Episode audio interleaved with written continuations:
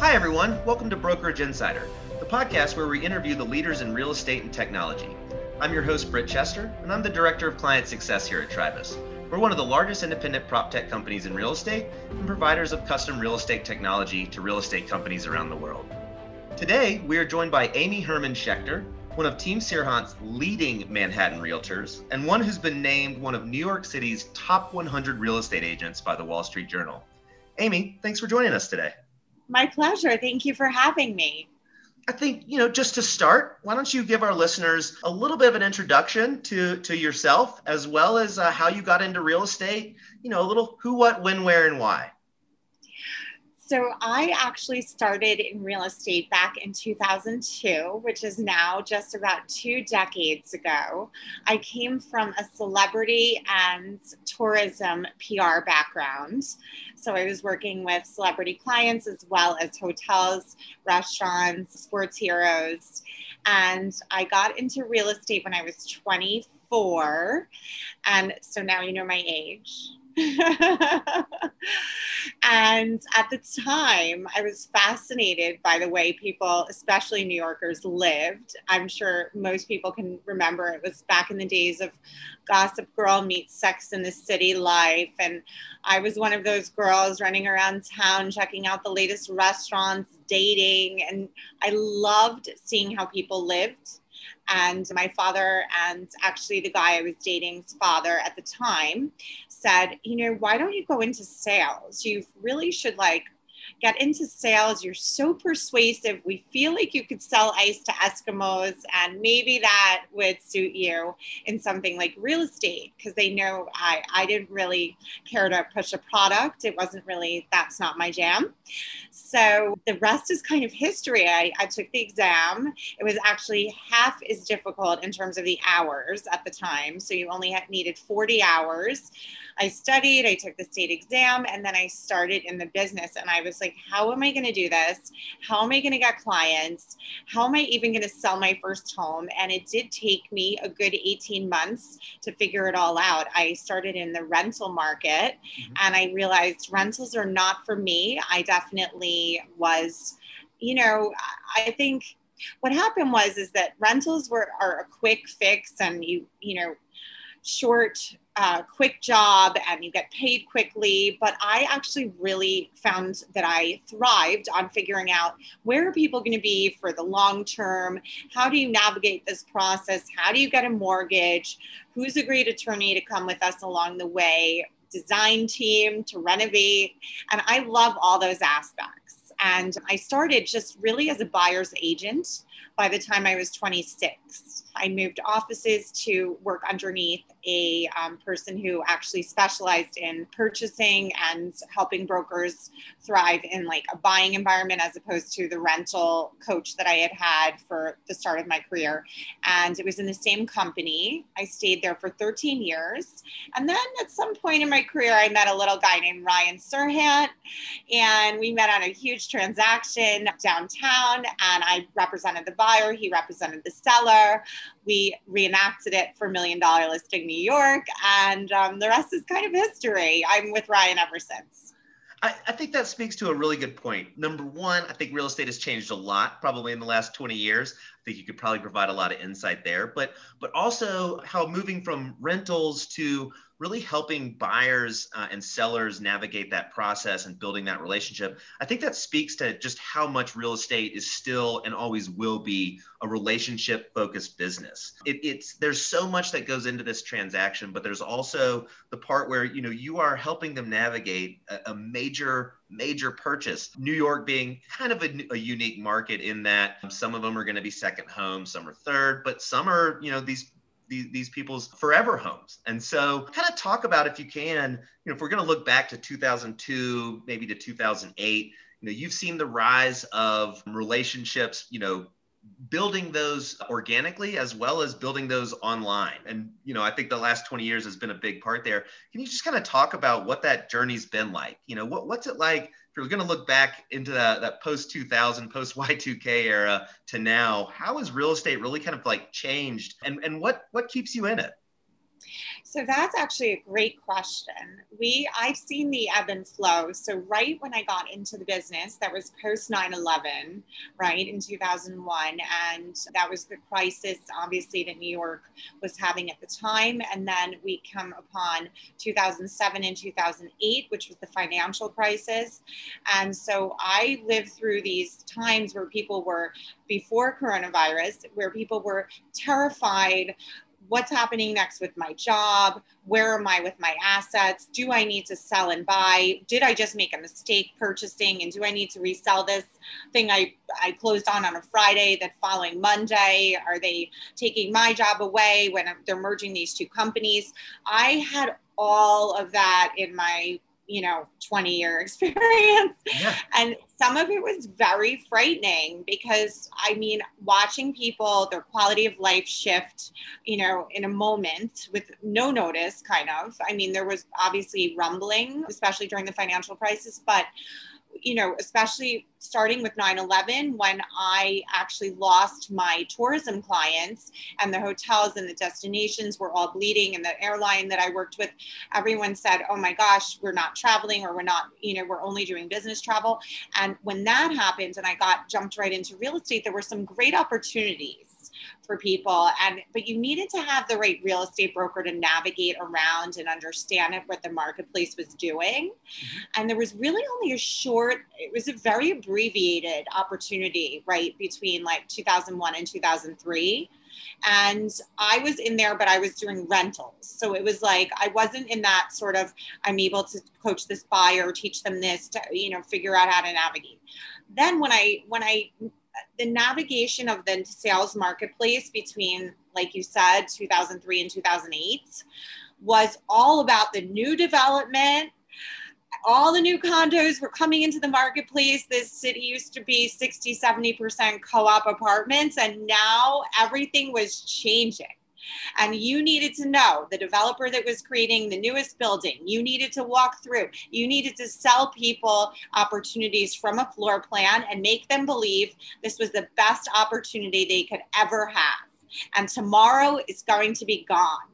And that was your job at the time. It wasn't walking through places. It wasn't even, you know, there there were there were a lot of times where you just needed to know, okay, this is the newest building or this is happening or that you needed to actually even talk to the rep of the developer and have that inside track and so i was really good at conjuring people's inner sort of weaknesses of saying okay this is top secret information but you can have it but just don't give it to anyone else except for maybe a buyer and you know obviously everyone's playing with everyone's sort of highs and lows yeah. but the quality of life that people were having when they were feeling like they invested in this new building building and then they turned it around and sold and created this empire for their you know little child. It was an amazing thing. You would buy for one two sell for one seven. That was the market. And then everything changed in yeah. 2007 and 8 and lehman brothers of course my brother actually worked for them at the time so i was very familiar in the mortgage backed securities group. So i knew everything was happening as it was happening from his perspective, from the news perspective, from my client's perspective. And we had to change. That was a very scary time where we as brokers were afraid. We were like, okay, are we selling these people's assets? Is this like a mutual fund gone bad? Like, mm-hmm. what are we doing? How are we anticipating the person's next move? How are we there as a partner and a friend because we want to be their lifelong realtor, as opposed to saying sell, lose money, get out of Dodge, you you lost your job. Are we helping them through coaching them to get another job in this very difficult marketplace? Right. So I became sort of like a jack of all trades. I had to be a fixer. And that was one of those moments where you have to have your toolbox open with all your bag of tricks and be like, okay, this is for this, this is for that, and this is how we're going to make this work. And I actually had to figure out that I needed all people who were not getting mortgages to buy my clients' properties that had just closed. Because the mortgages, the appraiser would go in and they would say it's worth X, Y, or Z. And I didn't really want that to be happening if someone just was closing for one five and they were trying to sell for one five or one six right. to kind of try to break even. I and we were in a down marketing spiral. So I had to start figuring out how to do okay, this can only be be a cash purchaser. Okay, this has to be remarketed as maybe a two bedroom. We have to put a wall up, even though it's 1,100 square feet. So it was all about the challenges yeah. and creating an excitement around something that was very, very challenging. Yeah. So that was how sort of that ran. And I had a lot of uh, bankers who entrusted their work with me. And that was a huge blessing. It was like one after another after another. And that's actually how I kind of launched my larger part of my sales career was during that time coming to the rescue of a lot of these guys. I love that you kind of you kind of talk about that getting that inside track with developers and like you said everyone's kind of everyone's kind of playing that game with each other but that, that goes back it sounds like to, to your PR days right? Like where absolutely. This is secret information. Only you have this. Use it as you should. Make sure it works. And then of course it's to their advantage that they gave you the information. They're selling it. It's it's all a sale. But it really is figuring out what's what and figuring out what's actually good information as your secret information, you know, and, and going from there. And, so. and I think I, I worked in uh, PR last year with real estate companies, like for oh, a, a, real estate PR company, and it was it was great. But it's also about like you've got this this valuable information that's uh, you have to know how to make it valuable, right? You have to create that value, and you do that by contacting the right people and kind of like giving that that information a journey in a sense. But yeah. so, something else you talked about that I maybe there's a, a, a, little bit of a comparison there. Like we're the market that we're seeing, maybe even outside of New York. Now you've dealt, I think you have some experience in both Miami as well as the Hamptons. Is that correct? Yes. How did yes. you expand out of New York into those markets? Those are, I think Miami and New York might have some comparisons. Hamptons obviously having a great connection there, but how did you kind of expand out and, and what, what kind of brought that about? Well, I have a great partner that once I saw people were navigating toward Florida, I basically picked up two or three contacts that I had as great contacts, long term life contacts. One, a great friend of my husband's, and one, a friend of mine since growing up who have their Florida licenses. And I said, let's partner because I have a lot of people who are going to be coming your way to avoid um, state tax and also to grab some sunshine because, especially in the time um, of COVID, a lot of people were wanting to have that outdoor lifestyle throughout and have the freedom and flexibility of being able to still socialize and be with people when everything was kind of shutting down in various other colder, you know, more closed off cities where the, there was higher population density. So Miami, Palm Beach, all of those areas became flooded with my clients wanting second homes and or relocating.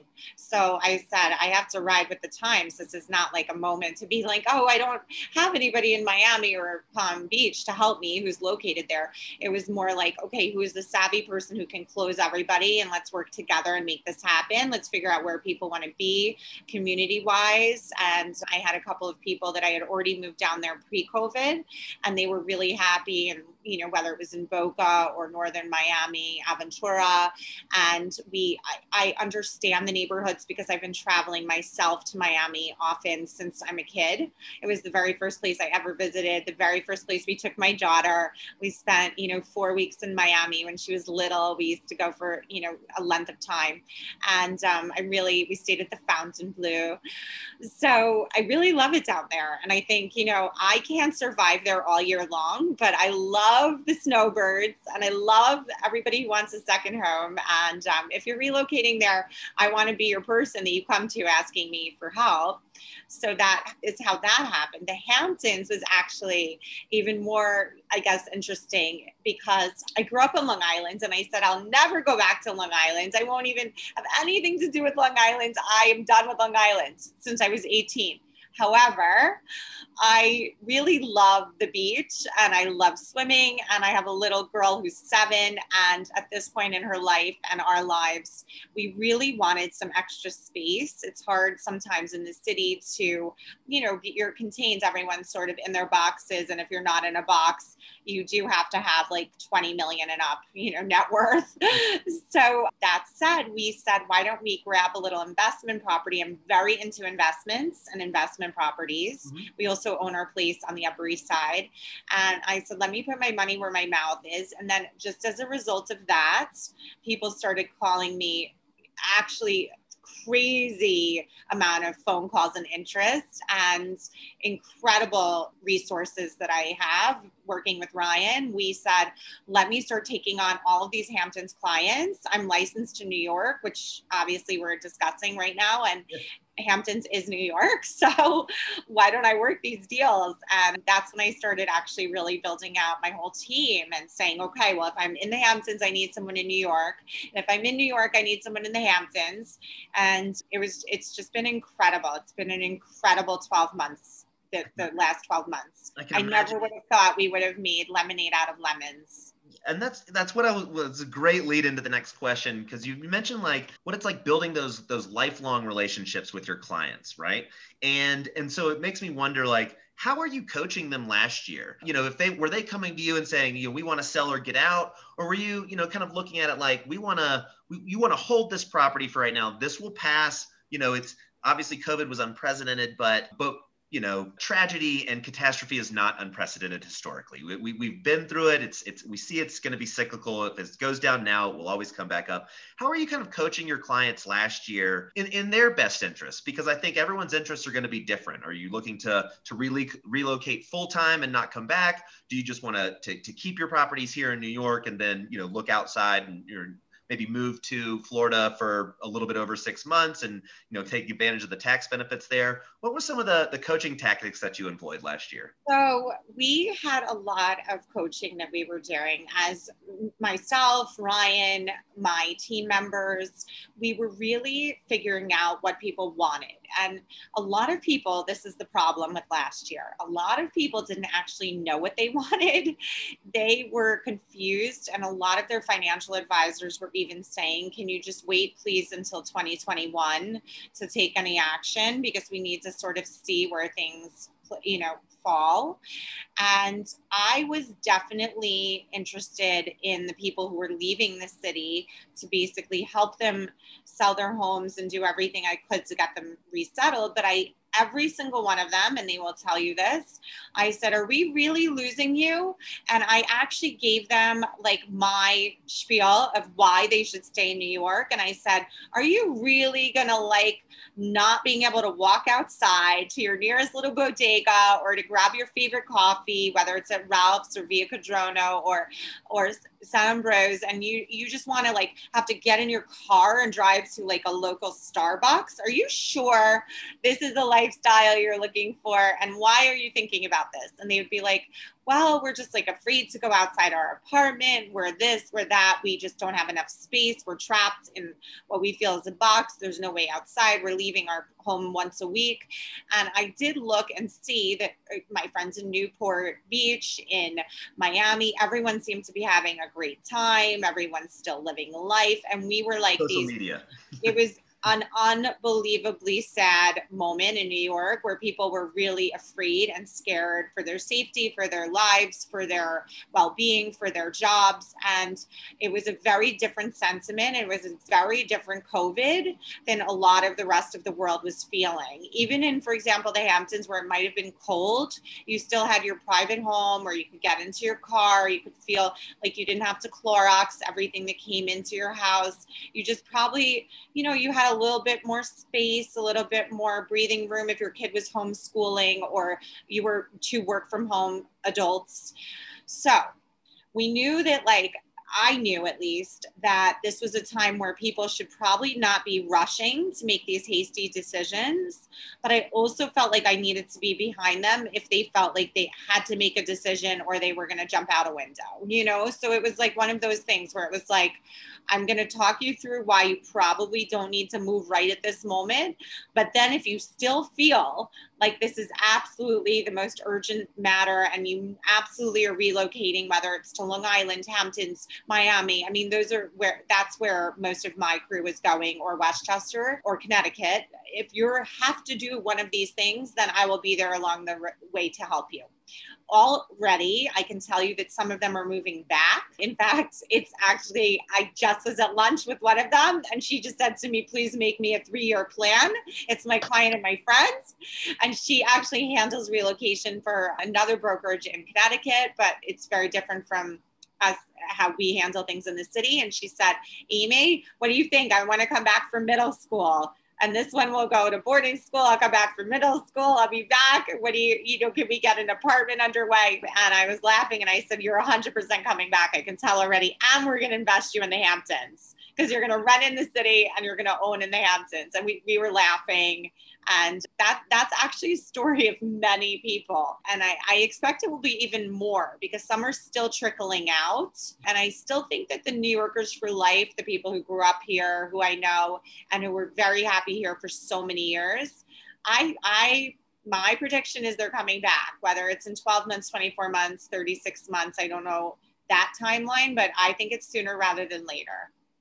Yeah, that I mean that's a again great lead in. You know, what are we looking at now? What are the variables that you as a an experienced realtor in Manhattan, as well as you know the Hamptons and you know you've you've seen so much coming so much going so much of, of everything what are you kind of looking at now like and like we'd mentioned before like in this new chapter right like this is a things have changed. People people are, are viewing work differently. People are viewing the home differently. The relationship to the home has changed. So what are you kind of looking at and how is that kind of guiding a lot of your advice and conversations with your clients?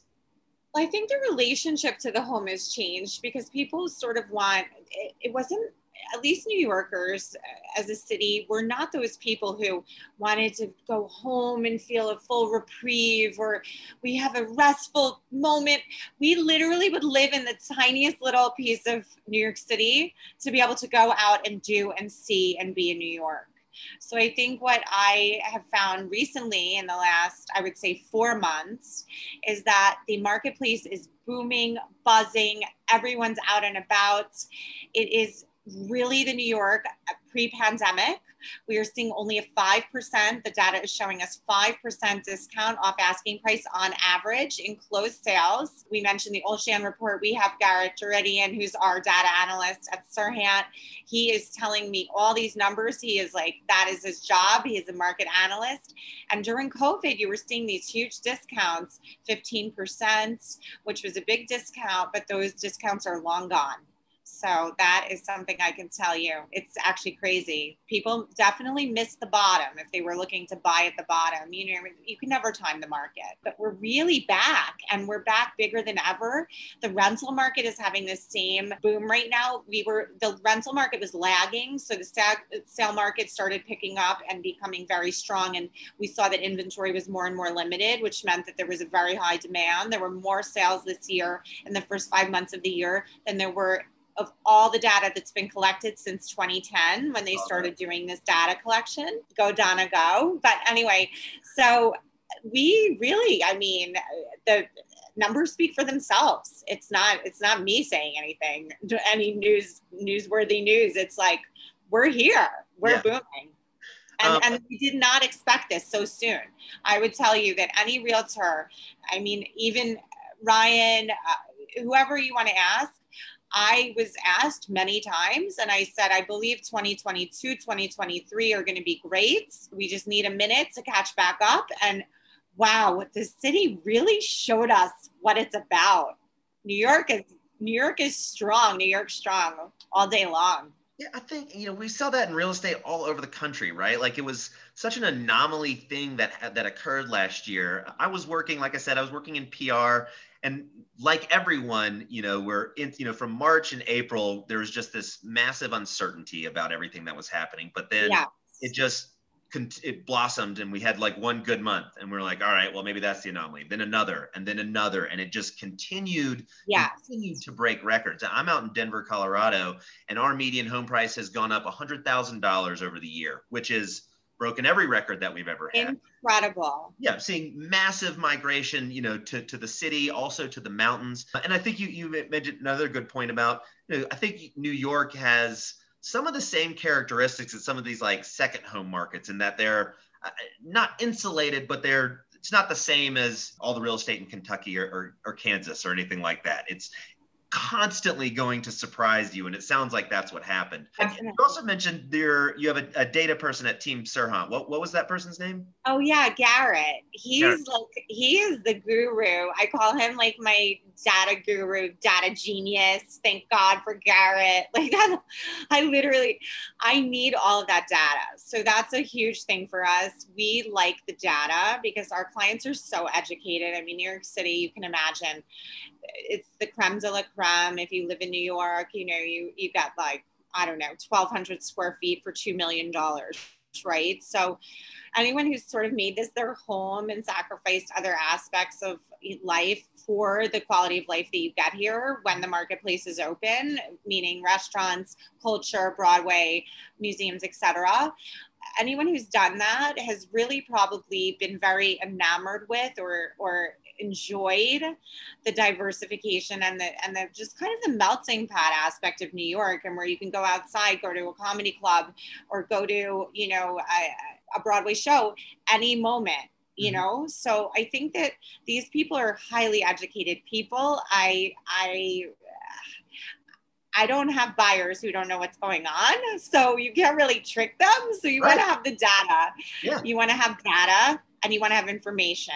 And that is how I think um, brokers can set themselves apart from just your average broker.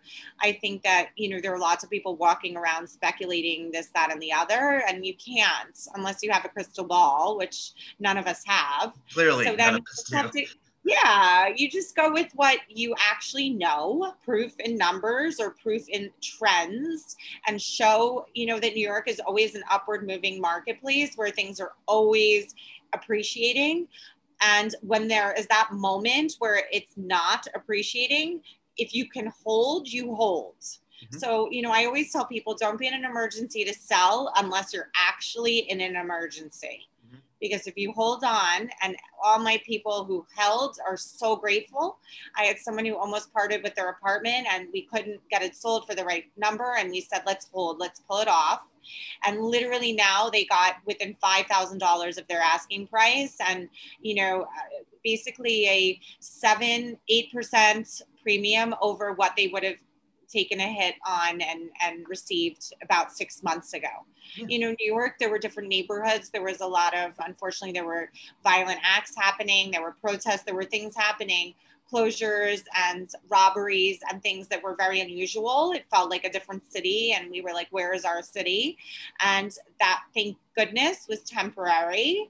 But had people sold in Chelsea or Soho or where all of these Union Square, where a lot of the, you know, unfortunately, a lot of the incidents were occurring, they would have taken a huge hit. That was not a desirable area. Now it's way, it's just back. You can't even find anything in Chelsea and Soho and Union Square. I have people calling me every day. I want this. I'm like, okay, we're gonna. It's gonna take a minute. It's gonna take a minute. We shouldn't. We don't want to pounce at the first thing. There'll be like seven bids on it. Right. So it's it's remarkable remarkable. It also speaks to that information age and and the and having data to empower yourself as a real estate agent. Like it's it's just kind of like bringing that bar up of another tool that you can kind of keep, you know, kind of keep in your back pocket rather than like you said just kind of saying like i think this is going to be a good idea based on you know cultural trends which again I, I, think those have value but having that data to really drive those decisions and influence those moves that's that's such a big thing. So can you kind of talk about working with working with the Serhant team? Like what is it like? Having yeah, like, kind so, of support so and, it's so interesting thing, so. so we so technically okay so for all purposes of this chat so technically i was Serhant team for five years but now technically we're at Serhant the brokerage, which is mm-hmm. super exciting. Mm-hmm. Ryan broke away from what he knew for you know many many years oh, over a decade that. of career. It was a big and announcement he, on Inman, I, I think. I remember. Yeah, it was amazing, and he not only did he take down one of the most significant buildings in all of Soho for our office space on West Broadway, but he really just he said, let me try this and let's see if it works. And it is working. And he's as, if not more successful than he's been in his entire life. And it's an amazing, Ryan and I are very close. We're very close friends and business colleagues. I had a great time at his wedding. It was like the first time that I left my kid. She was almost three at the time, and I was like, I can't leave her for this long. And then I'm like, all right, I gotta get, I gotta get myself to Greece without sure a kid. Wedding. my boss. so we always joke around, and I always go, okay, boss, and he's like, haha, because we just, we're definitely. It's, it's an amazing leg to stand on, but we he considers me an equal, which is a really good place to be with Ryan. And it's an honor of all honors to be the lady that fixes everything. Like when he has the most challenging listing or something comes in that hasn't sold in four years, I know that I'm going to get that phone call and be like, another dog. And it's funny because I re- actually remember way back when I said to his wife, I we we also chat here and there, and I said, Emilia, why do I have the most difficult listings of everybody? And I was, of course, much younger and not as seasoned in Ryan land. And she said to me, Well, Amy, you're obviously the only one he thinks who can handle the situation.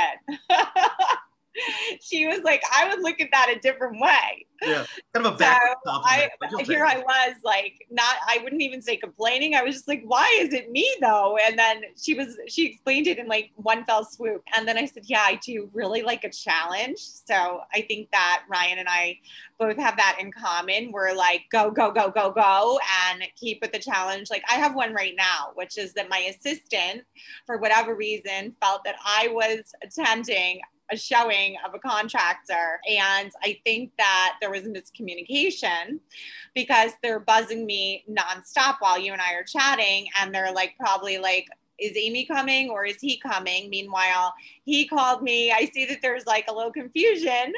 And I have to remind them that, like, remember, there are these four additional appointments that we said you were going to be covering and taking care of. But every day in this life, there's like a little mini snafu. Mm-hmm. Hopefully, the owners let the buyers upstairs. I don't really know what's happening because I'm not checking my phone but I'm always checking my phone. So that's the whole thing. We we joke around that we all have tech neck like if you're a good broker, you have more neck wrinkles than like anybody in the whole town.